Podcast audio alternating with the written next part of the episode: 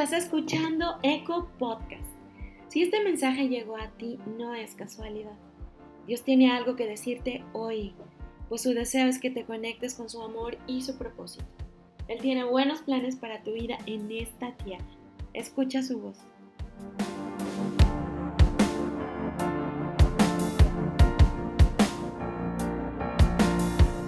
Bueno, el día de hoy iniciamos una nueva serie. Ya ven la costumbre del micrófono, que eh, les habíamos estado compartiendo así por series. Este domingo iniciamos una nueva serie que se llama Avanzando a la Meta. ¿A quién no le gusta avanzar y llegar y cumplir el objetivo que tiene? A todos. Entonces, es por eso que esta nueva serie, así la hemos denominado. Y bueno, el día de hoy apúntale por ahí en tu libreta y donde estés llevando tus apuntes. La, la prédica del día de hoy se llama Sigamos avanzando. Ahora, yo te voy a decir algo. ¿Cuántos de aquí estuvimos, bueno, la semana pasada, para ser más exactos, concluyeron las Olimpiadas, los Juegos Olímpicos? ¿A quién le gusta verlos? A todos. ¿Quién disfruta ver las competencias? A todos. Bueno, déjame decirte algo. Yo sé que todos lo disfrutamos, es algo que podemos ver cada cuatro años. Y más que estar viendo un deporte en la televisión, lo que tenemos que reconocer es que es la culminación de un proceso en la vida de esos deportistas. Cómo comenzaron, primero entrenando, calificando, yendo a competencias para prepararse, empezar a ir por selectivos que donde iban quedando los mejores hasta poder pelear para tener un lugar en los Juegos Olímpicos.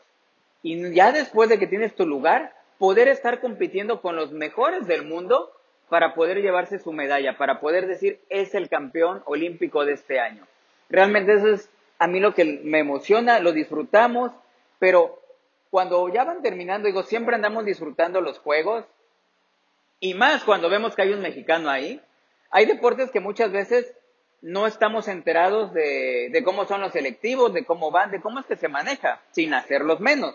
Como por ejemplo las competencias, no sé, de tiro con arco. Realmente, a mí me emociona verlos porque últimamente nos han dado medallas y ahí estamos a las dos y media de la mañana viendo la transmisión para poder verlos. A diferencia de tal vez la selección mexicana de fútbol, que es así como que se puede llevar un poquito mejor el seguimiento, hay más publicidad, le hacen más cosas por ahí, pero bueno, eso es otra cosa. Pero a lo que voy es que no importa la competencia que sea. Nosotros vemos que está ahí México y las estamos viendo. Y te voy a hacer una pregunta y quiero que seamos honestos. Cuando hemos visto las competencias, no importa si fue ahorita, no importa si eras más joven, si eras un niño, ¿quién no ha deseado estar en el lugar de un seleccionado mexicano? ¿Quién no así de momento se le ponía en su corazón el decir, me hubiera encantado en la disciplina que fuera, pero haber sido yo el que estaba ahí? Estar ahí contento, la emoción, pero el saber de que no nada más ibas por una medalla, el saber de que además ibas representando a tu país. A mí se me enchinaba la, piel nada más cuando yo los veía decir, cómo me hubiera gustado, no sé, tener unos dos metros y haber estado en la selección de básquet. Bueno, cosa que no se podía, pero nos emocionaba, queríamos estar ahí. Ahora, yo te voy a decir algo. Así como nos poníamos, e incluso está el partido, vamos, el deporte que tú te gustes, en básquetbol. Estaba el partido y a poco no te emocionabas. ¿Y a poco no sentías que tú estabas en la cancha y es como cuando te pones a estar diciendo, dos, yo hubiera hecho esto y hubiera hecho lo otro? Lo estás sintiendo, te estás emocionando y empiezas a sentir el compromiso que tú te, tendrías con tu país en ese momento para representar, para hacer las cosas bien. ¿Sí o no? Así es. Ahora yo te voy a decir algo. Tú y yo tenemos una misión. Tú y yo tenemos algo por qué estamos aquí, tenemos un por qué Dios nos puso en este lugar, en este pueblo, en este país, pero muchas veces ya tenemos nuestro propósito y a veces sentimos que algo nos lo impide, a veces sentimos que no podemos llegar a hacerlo. Es más, incluso hasta estamos escuchando muy en nuestro interior la musiquita de Misión Imposible, ¿o no, iglesia? Así como del tin, tin, tin, tin, lo estamos sintiendo. Pero yo te voy a decir algo, Dios tiene para nosotros en este mundo algo especial. Dios tiene para ti algo que es una misión, algo que es un camino en el cual tú y yo tenemos que seguir y por el cual Dios nos lo puso. Por eso, titulé esta conferencia con el título de Sigamos avanzando. ¿Por qué?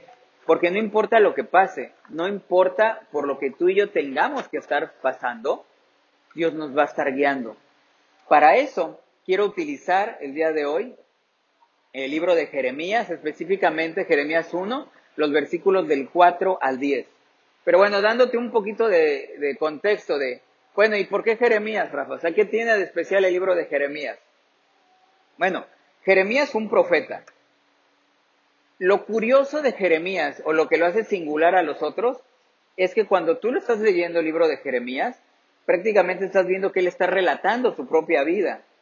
A comparación de otros profetas es el que más lo hace. Incluso podemos ver cómo nos relata sus sentimientos, las pruebas por lo que pasa, y hasta cierto punto nos podemos identificar con él por la manera en que él lo siente, que hasta cierta manera lo ves como está sufriendo.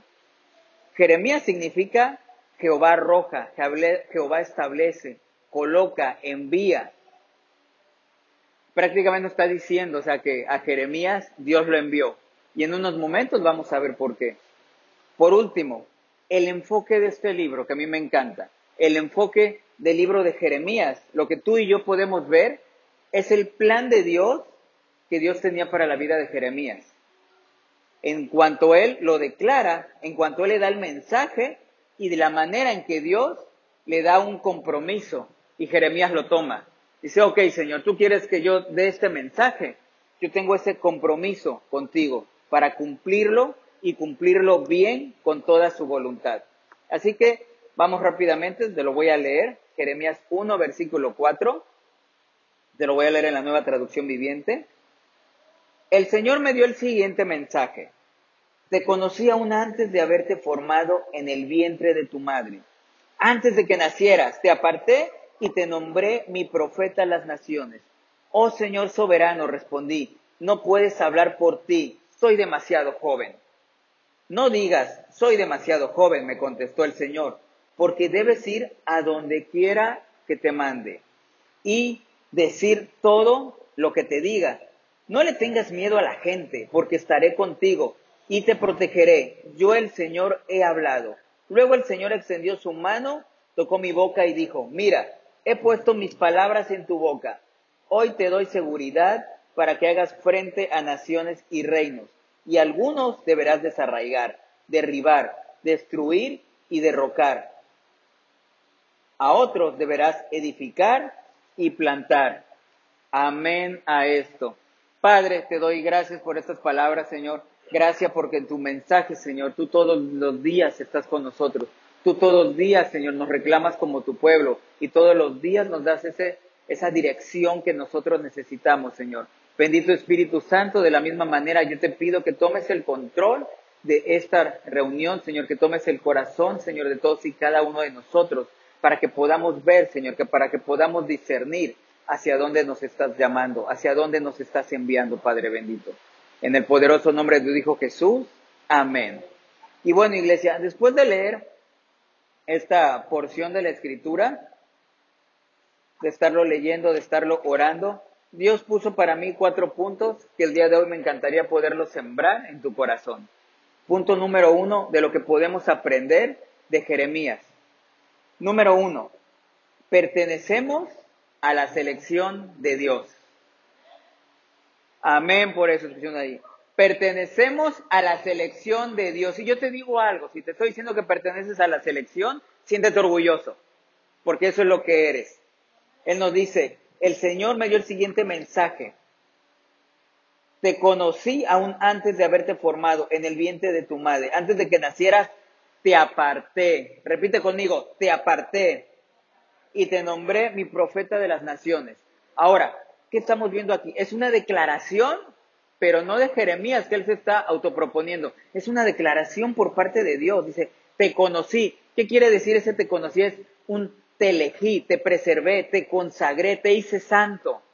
Más adelante nos dice, y la parte le da una comisión. No nada más lo está comisionando, lo está asignando. Vas a ser un profeta, un profeta de las naciones. Ahora, ¿qué es un profeta? Es alguien que proclamaba la revelación que Dios la había recibido por Dios.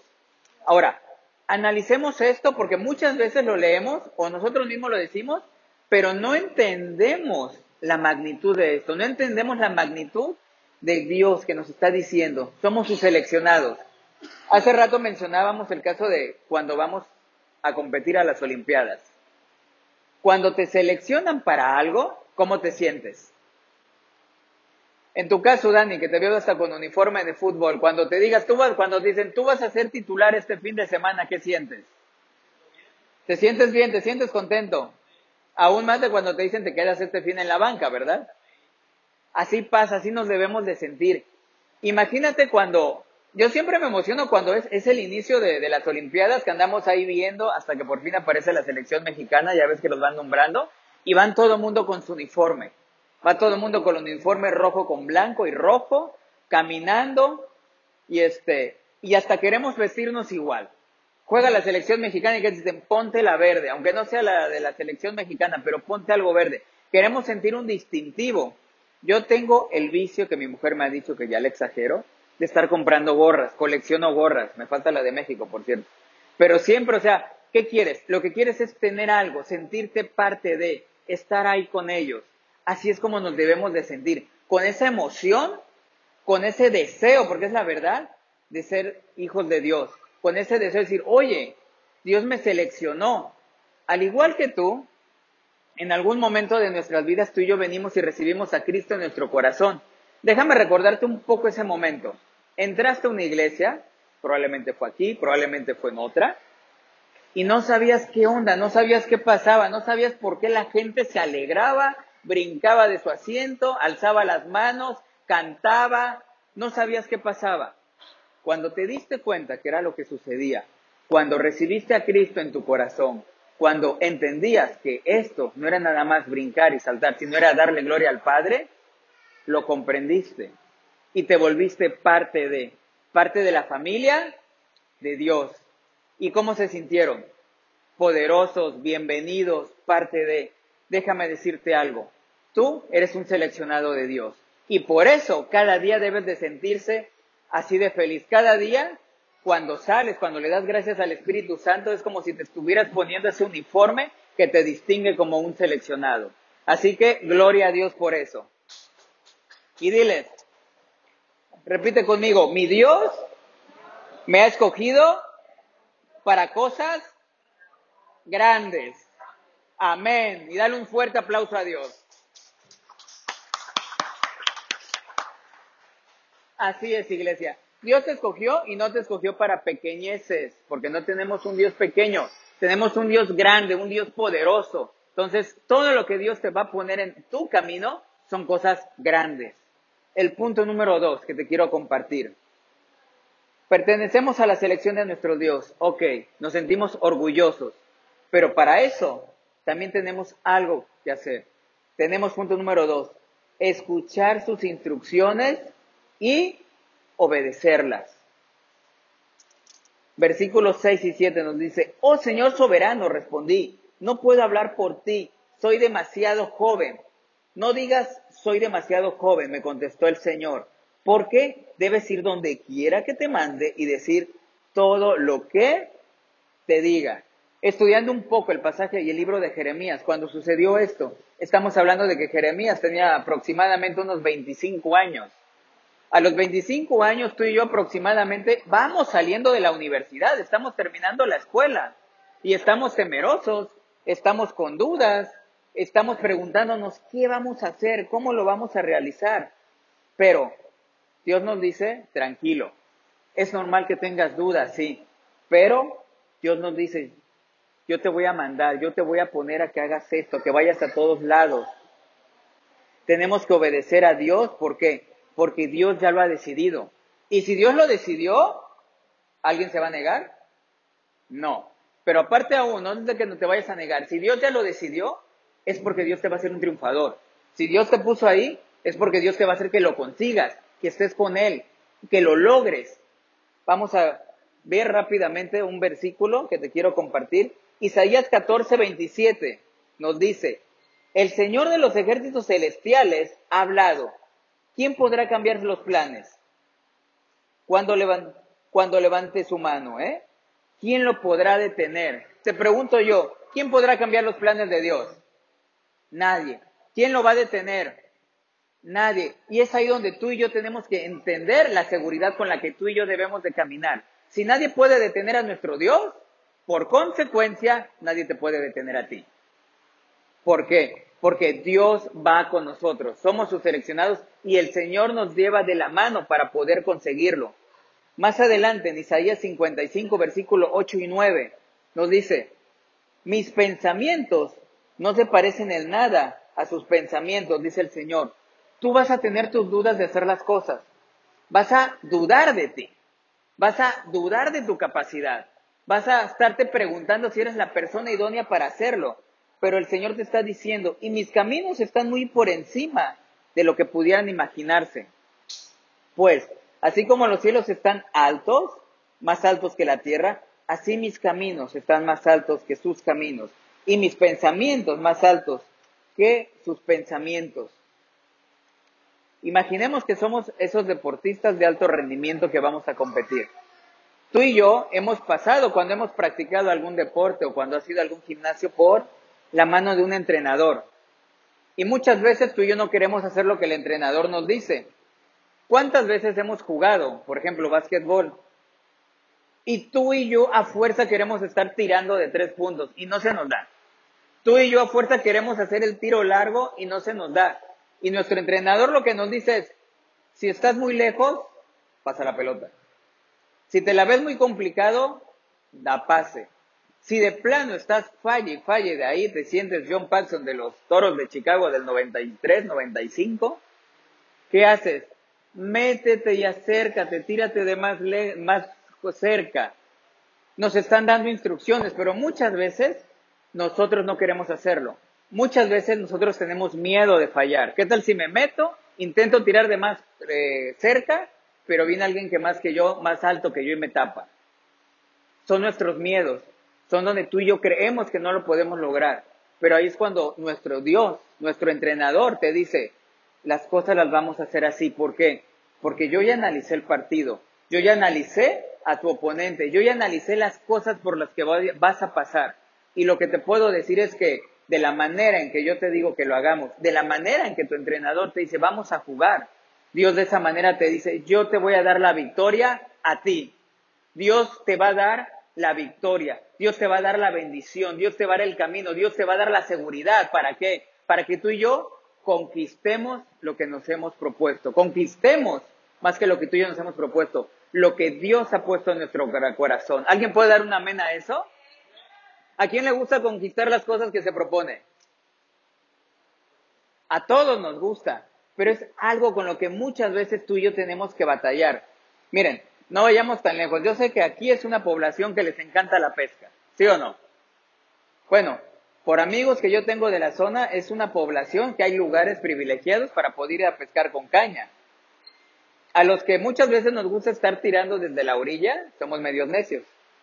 Y más cuando nos ponemos a tirar señuelos en lugar de estar tirando carnada. Hay gente que ya tiene años pescando, hay gente que conoce.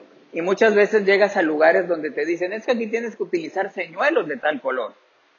Y tú vienes aferrado que quieres usar lo que utilizas en otra parte de la República, en otro tipo de clima. Y muchas veces no puedes. ¿Por qué? Porque no escuchas las instrucciones de que alguien te está dando. Pero te voy a decir algo. Cuando tú y yo estamos en Dios, no nos tenemos que estar preocupando por las instrucciones, porque sabemos que las instrucciones que Dios nos da son las mejores y son las que van para nuestra vida. El tercer punto, iglesia, que te quiero compartir el día de hoy, que podemos aprender aquí de Jeremías es, cambia el miedo por seguridad. Así como lo estás oyendo. Cambia el miedo que puedas tener por seguridad. No tenemos que tener miedo. Versículo 8 y 10 de Jeremías, 8, 9 y 10 de Jeremías nos dice, no tengas miedo a la gente, porque estaré contigo y te protegeré. Yo el Señor he hablado. Luego el Señor extendió su mano, tocó mi boca y dijo, mira, he puesto mis palabras en tu boca. Hoy te doy autoridad para que hagas frente a naciones y reinos y algunos deberás desarraigar, derribar, destruir y derrocar, y otros deberás edificar y plantar. Yo te pregunto el día de hoy, ¿cuál es tu miedo? Piénsalo ahí un momento. ¿A qué le tienes miedo? Negocio, casarte, el COVID, el que, me, el que salga yo a la calle y que alguien pase junto a mí, me roce el hombro, llegue a mi casa estornude y que ya empiece a tener yo miedo de que ya me contagiaron. ¿A qué le tienes miedo? ¿Eh? Pueden ser muchas cosas, pero tu padre te dice, cambia el miedo y ten seguridad en mí. Cambia ese temor que tú tienes y estate seguro en mi palabra. Cambia el miedo y ten seguridad en ese muro de fuego que Dios pone a tu alrededor, que te protege de tantas cosas, que te protege de bacterias, que te protege de gente, que te protege del pecado. Eso es lo que tú y yo tenemos que ver, lo que tenemos que pensar y sentir en nuestro corazón. Déjame decirte algo. Dios te usa como un portavoz personal para llevar su mensaje. Voltea con el que tienes al lado y dile, tú eres un portavoz personal del mensaje de Dios. Amén. Y como un portavoz personal del mensaje de Dios, no puedes tener miedo. Como un portador personal del mensaje de Dios, sabes que el que viene contigo abrazándote y cuidándote la espalda es Dios. Sabes que Él está contigo y que nada te va a pasar. ¿Cuántas veces tú y yo vemos las competencias y ves con el que vas a competir y dices, pues la verdad ese equipo, pues como que se ven más altos que nosotros, ¿no? Como que se ven más fuertes. Es más, hasta traen más padre el uniforme. O sea, ya desde ahí te desmotivaste. Me gustó más el color negro que traen ellos que el blanco que nosotros usamos siempre. Desde ahí le vas pensando y desde ahí tú solito te vas haciendo menos. Desde ahí tú solito te empiezas a estar echando tierra pero no debe de ser así. Segunda de Corintios 3:5 nos dice, pues nosotros no somos capaces de hacer algo por nosotros mismos. Es Dios quien nos da la capacidad de hacerlo. Es Dios quien te da, iglesia, la capacidad de lograr lo que Dios ha puesto en tu corazón. Dios va a poner siempre palabras en tu boca. ¿De dónde salen? Desde la Biblia. Sabemos ahí qué hacernos. Dios nos da el discernimiento todo lo que tú hagas, pon a Dios por delante. Jeremías, Jeremías, ¿qué hizo? Jeremías a su corta edad tuvo una gran comisión. De hecho, podemos leer el pasaje que ya leímos y podemos ver cinco cosas que le dejó Dios a que él tenía que hacer. Número uno, tenía que ir a donde Dios lo enviara. Hiciera frío, hiciera calor, o sea, el lugar, Jeremías iba a ir. Número dos, tenía que decir lo que le ordenara. Jeremías no iba a decirle a la gente. Jeremías no iba a decirle a la gente lo que ellos querían escuchar. Jeremías iba a decirle a la gente que era lo que Dios le estaba mandando. ¿Por qué? En el libro de Jeremías lo que estamos viendo es que él estaba exhortando al pueblo a que, a que se arrepintiera por su pecado. Jeremías de hecho llegó y les dijo, ¿saben qué? Ya es tarde acepta la disciplina de Dios, aléjate del pecado y punto. ¿Por qué? Porque ya se está acabando el tiempo. O sea, no les dio nada a considerar, llegó y fue muy preciso. Pasa esto. Y si tú lo haces después de un tiempo, Dios va a restaurar a Israel y va a restaurar a Judá. Ese era el mensaje que llevaba Jeremías. Podía tal vez ver que a las personas no les iba a parecer. Podía tal vez tener miedo por la reacción de las personas. Pero él no iba a desobedecer a Dios. Punto número tres también. Él tenía que arrancar y derribar las barreras, las creencias. Número cuatro, tenía que destruir y derrocar. Punto número cinco, tenía que hacer todo esto. ¿Por qué? Para poder llegar, edificar y plantar el mensaje de Dios, el mensaje que él quería. Y déjame decirte algo, de estas cinco cosas, ¿cuántas crees que Jeremías cumplió? Cumplió las cinco a su edad, con todo lo que había pasado. Jeremías, con todos sus temores, porque eso lo podemos ver al inicio, él lo cumplió.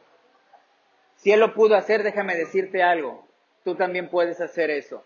Esa misión que te ha puesto Dios, tú también la puedes lograr. ¿Por qué? Porque el Señor está contigo. Y de la misma manera que Él lo pudo hacer, Mira el que está al lado. Mira a la persona que está al lado de ti. De momento, ¿qué puedes pensar? ¿Es más alto que yo? ¿Es más inteligente? Probablemente es más rápido. Probablemente es más sabio. Y algunas veces pensamos, probablemente a él Dios sí lo escucha. Pero te voy a decir algo. Dios te escucha a ti en todo momento. Dios te bendice a ti de la misma manera que se le bendice a él y a él. Dios nos bendice a todos por igual. ¿Por qué? Porque somos sus hijos. Y ese amor es el que tú y yo tenemos que experimentar. Imagínate a los atletas. Van a la final. Están, ya ves, empiezan a estar eliminando, eliminando y llegan a la final. ¿Tú crees que se intimidan? ¿Tú crees que es su momento cuando llegan a la final para poder pelear esa medalla de oro que todo el mundo quiere, los está intimidando? Probablemente sí. Pero hay muchos que lo que dicen, ¿sabes qué? Yo voy con Dios. Y simplemente si voy con Él, Él va a ir conmigo, me va a cuidar, va a estar conmigo en todo momento. Hace poco estaba viendo la televisión. Yo siempre les he dicho que la verdad del fútbol no se me da, el fútbol soccer. En cambio, el americano es una historia aparte. Y especialmente si hablamos de los vaqueros de Dallas. Orgullosamente me tiro el comercial. Desde la temporada pasada, ahorita ya tenemos dos mexicanos en la NFL. Hasta la temporada pasada nada más teníamos uno y orgullosamente es vaquero. ¿Qué pasó? Este, Isaac Alarcón. ¿Qué pasó con él? Llegó, es un chavo, o sea, bueno, es un chavo, pero es un chavo de dos metros. Línea defensiva, para si los que no conocen mucho del americano, la línea defensiva son los que siempre están sobre la línea y son los que protegen al mariscal de campo, quien es quien da el pase. Entonces, si tú quieres ganar, ¿qué hay que hacerle? Hay que pegarle al mariscal. Pero para pegarle al mariscal, tienes que quitarte a todos los a todas las tremendas torres que tienen ahí cubriéndolo, entre ellos el Isaac. La temporada pasada no jugó ni un solo partido. Era su temporada de novato. Había gente de igual tamaño que él, más fuerte, con más experiencia. Y pues ni modo, le tocó su primera temporada. Ahorita, este año, que él ya se preparó y todo, lo metieron a su primer partido de pretemporada. Entonces era una emoción por parte de todos los mexicanos verlo ahí primer partido de pretemporada, verlo debutar y este, y pues bueno, no le fue muy bien a mis vaqueros. No haremos comentarios al respecto por esa costumbre que tienen derrotar a todos los mariscales de campo en el mismo partido. Pero bueno, ¿qué pasó? Previo al partido yo me quedo con esto, ahí me ves siguiéndole en Twitter, en Instagram y en todo lo posible a, este chavo. Le tocaba contra un gran equipo, contra los acereros. Entonces, sabía que eh, de cierta manera el otro equipo es, vámonos contra el novato, vámonos contra el nuevo, porque por ahí tenemos que encontrar el túnel para pegarlo al otro, hay que irnos con el de menor experiencia. Entonces, había así como que la presión que le decían, oye, vas a tu primer partido, o sea, y va a estar, o sea, bueno, es pretemporada, pero es donde ya se están fogueando todos. Hizo una publicación que a mí en lo personal me gustó mucho y él decía, iba algo así, dice, no tengo por qué temer, si estoy caminando junto al creador del universo? Yo dije, amén. Si es cierto, él no tenía miedo de lo que fuera a ocurrir. ¿Por qué? Porque él estaba aferrado a Dios, aferrado a su, a su sueño que era llegar a la NFL y aferrado a su sueño que comenzaba. Bueno, su, su sueño comenzó desde antes, pero se estaba formando parte que el debutar en un primer partido. Miedo sí, nervios sí, pero sabe que él iba aferrado y él lo estaba declarando, voy aferrado al creador del universo. De esa manera yo también te digo, tú y yo todo lo que hagamos, nos tenemos que aferrar a Dios, nos tenemos que ir con todo con Él.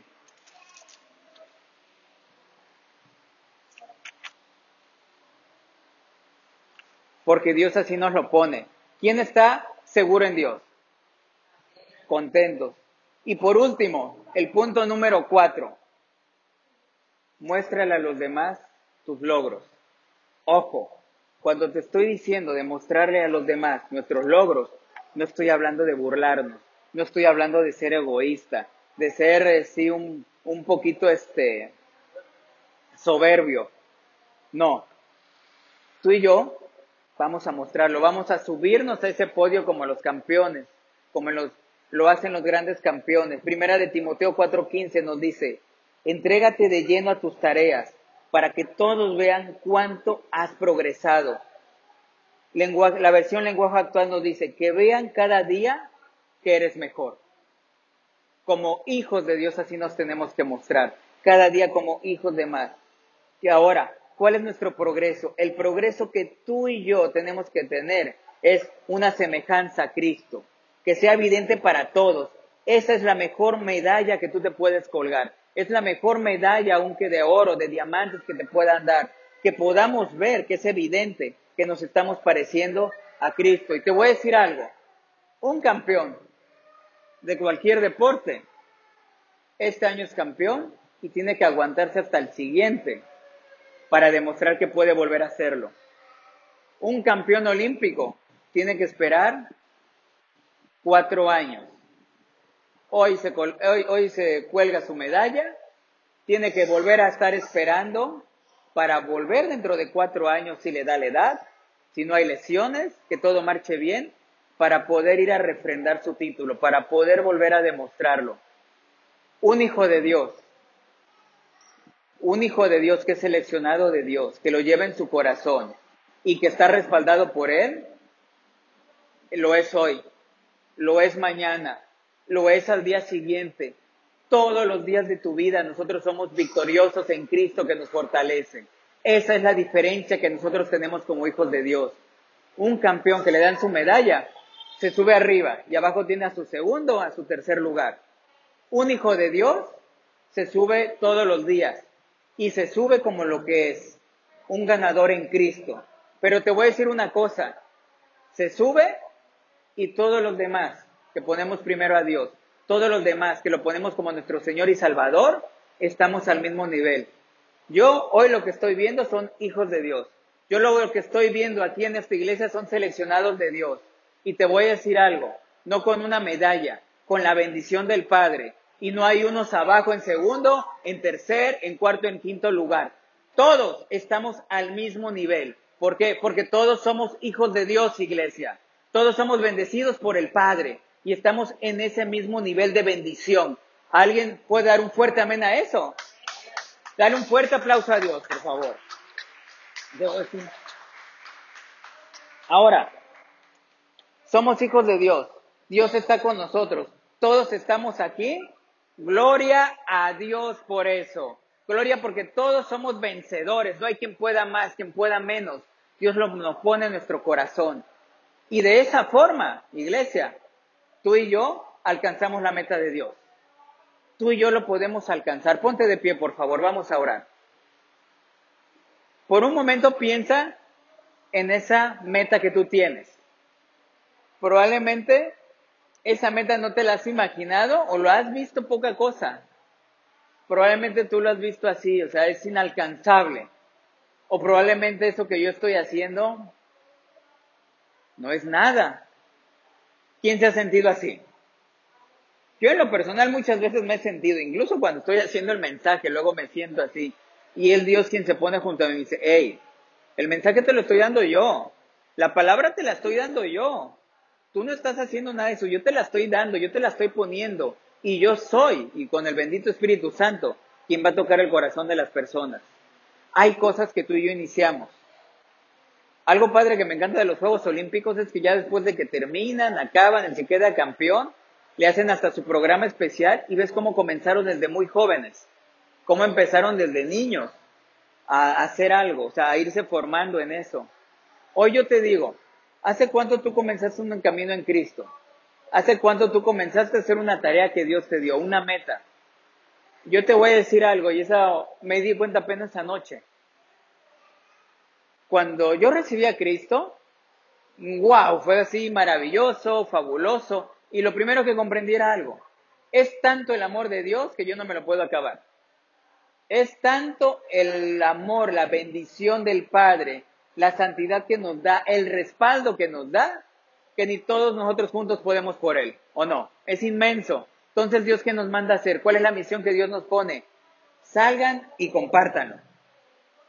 Y muchas veces tú y yo lo hemos hecho, tú y yo hemos compartido del Evangelio, hemos compartido de lo que Dios ha hecho por nosotros. Por eso es que al final te decía yo, tenemos que compartir lo que todos vean.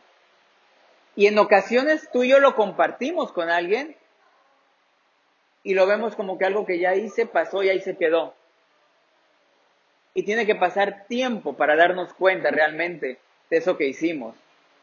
Por ahí del 2013 yo conocí a Cristo, por ahí de 2014, 15, se lo pude compartir a mis abuelos. Y fue algo que se quedó sembrado. Lo compartimos y todo. Mi abuelo recibió a Cristo como su Señor y Salvador. De hecho, ahora que lo pienso, lo recibió como tres veces. Tú que me estás escuchando dices, bueno, no se supone que con la primera ya quedó, así es, pero hazle entender a un señor de ochenta y tantos años que vuelven a decir quién quiere recibirlo, se para y le dices, tú ya lo hiciste, no importa, quiero otra vez. Ah, ok, párate. Y luego como un año después como que se le fue el avión y vuelven a decir lo mismo y se vuelve a parar y dices, déjalo, déjalo. Él está convencido de lo que está haciendo. Pasa, sucede y de buenas a primeras, de dos semanas para acá se nos vino abajo, ya lo, ya lo veíamos venir, como dice la canción. Y fue poco a poco mermándose, mermándose, mermándose, toda la familia preocupada, hermanos, primos, todos. Y el día de ayer, pues ya partió con el Señor. Y en ese que estás pensando, que te estás imaginando, llegó un momento que estaba yo bien tranquilo. Este, y le decía yo a mi esposa, le digo, yo sé que cuando yo vaya, pues vas a ver a la familia, a la abuela, a todos. Pero yo realmente estoy tranquilo. Me dice mi esposa, qué bueno, o sea, que Dios te está dando eso. digo, no, amor, le digo, es que es en serio, le digo, ya le conté la, hazaña de las tres veces. Digo, él recibió a Cristo como su Señor y Salvador. Y fue algo que de momento tú y yo lo vemos y pues ya, o sea, pasó y X lo recibió. Digo, pero en estos momentos yo me estoy dando cuenta de que Él está en el podio por algo que hizo. En estos momentos yo me estoy dando cuenta que Él está arriba porque está con Dios porque la bendición más grande que podemos imaginar tú y yo es alcanzar la salvación y estar con el Padre el día de mañana. Estar realmente en ese lugar de que ya no nos duele nada, de que ya estamos bien, de que estamos sanos, de que no tenemos dolor y de que somos salvos. Esa es realmente la medalla que tú y yo tenemos, es la bendición de la que siempre hablamos. le decía yo ayer a ella, es lo que me tranquiliza, que Él Digo, aunque todos estamos aquí, aunque todos aparentemente estamos con muy buena salud, el que ya subió al podio es él y está con el Padre. Y eso es algo, Leo, que me tranquiliza y me deja bien, me deja confiado, pero sobre todo con un agradecimiento para Dios. Quiero decirte algo y quiero que lo apuntes, que lo tengas por ahí en tu libreta, que lo pongas en un papelito, en un post-it, que te lo pongas ahí en el refri, donde sea que tú lo estés viendo, y que recuerdes, cuando confío y camino con la dirección de Dios, Él me lleva a conquistar lo más alto.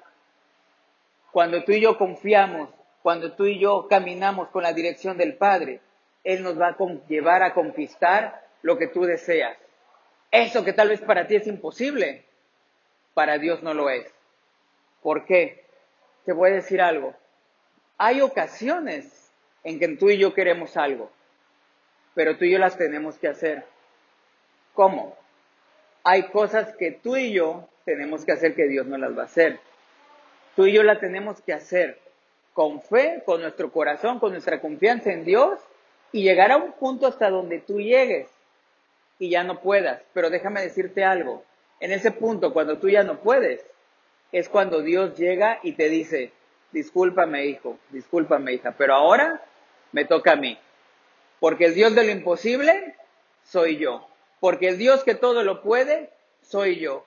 Porque el Dios poderoso que creó todo, soy yo y no te voy a defraudar. Y yo lo voy a hacer y yo te voy a estar respaldando. Es en ese momento cuando tú y yo nos hacemos a un lado para darle paso al Rey de Reyes y Señor de Señores. Cuando Él llega y nos ayuda en nuestra vida y lo conseguimos. Así que iglesia, no tengas miedo de caminar y mucho menos de seguir la dirección del Padre. Amén.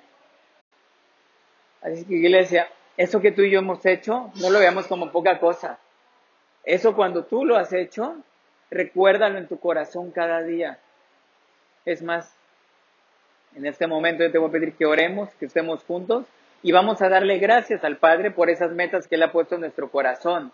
Y si esa meta que tú tienes aún no se ha cumplido, vamos a pedirle a Dios que la podamos ver cumplida. Padre, gracias por este día, gracias por todo lo que tú has hecho, gracias por esa formación, Señor, que tú nos has dado. Desde el primer día, Señor, que nos acercaste de alguna manera a la iglesia, por algún amigo, Señor, por algún familiar, simplemente porque nos paraste al lado de alguien que estaba compartiendo y nos entró la curiosidad o tú provocaste que quisiéramos saber de qué hablaba, a dónde estaba o qué era esa emoción que esa persona sentía, Señor. Yo te doy gracias. Gracias porque mediante esas acciones que tú tuviste, Señor, el día de hoy yo estoy aquí.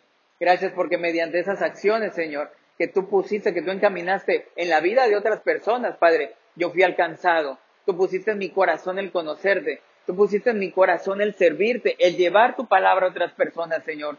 Gracias infinitas por eso que tú has hecho, Señor. Y el día de hoy hay metas que tú has puesto, Señor. Hay más que metas, hay misiones que tú nos has dado, Padre. Y en ocasiones nos hemos quedado ahí. En ocasiones no nos hemos sentido capaces, Señor. En ocasiones aún no la hemos comenzado y nos hemos sentido derrotados, Padre. Pero el día de hoy, Señor, nosotros sabemos que tenemos de tu amor, tenemos que hay una promesa y nosotros, Padre, queremos alcanzarlas. El día de hoy nosotros queremos ser partícipes. El día de hoy, Señor, nosotros queremos estar en ese podio junto a ti, Señor, como lo dice en la palabra, Padre, como nos decía Cristo, Señor. Tener en la casa de mi Padre hay lugar suficiente para todos.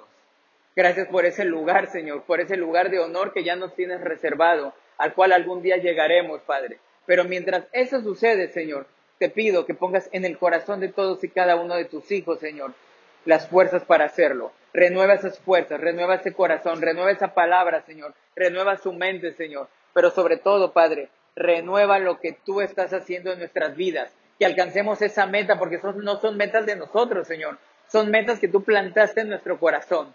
Yo te lo pido, Padre bendito, por lo grande, por lo maravilloso y por lo bueno que tú te has portado siempre con nosotros, porque así eres tú, Señor.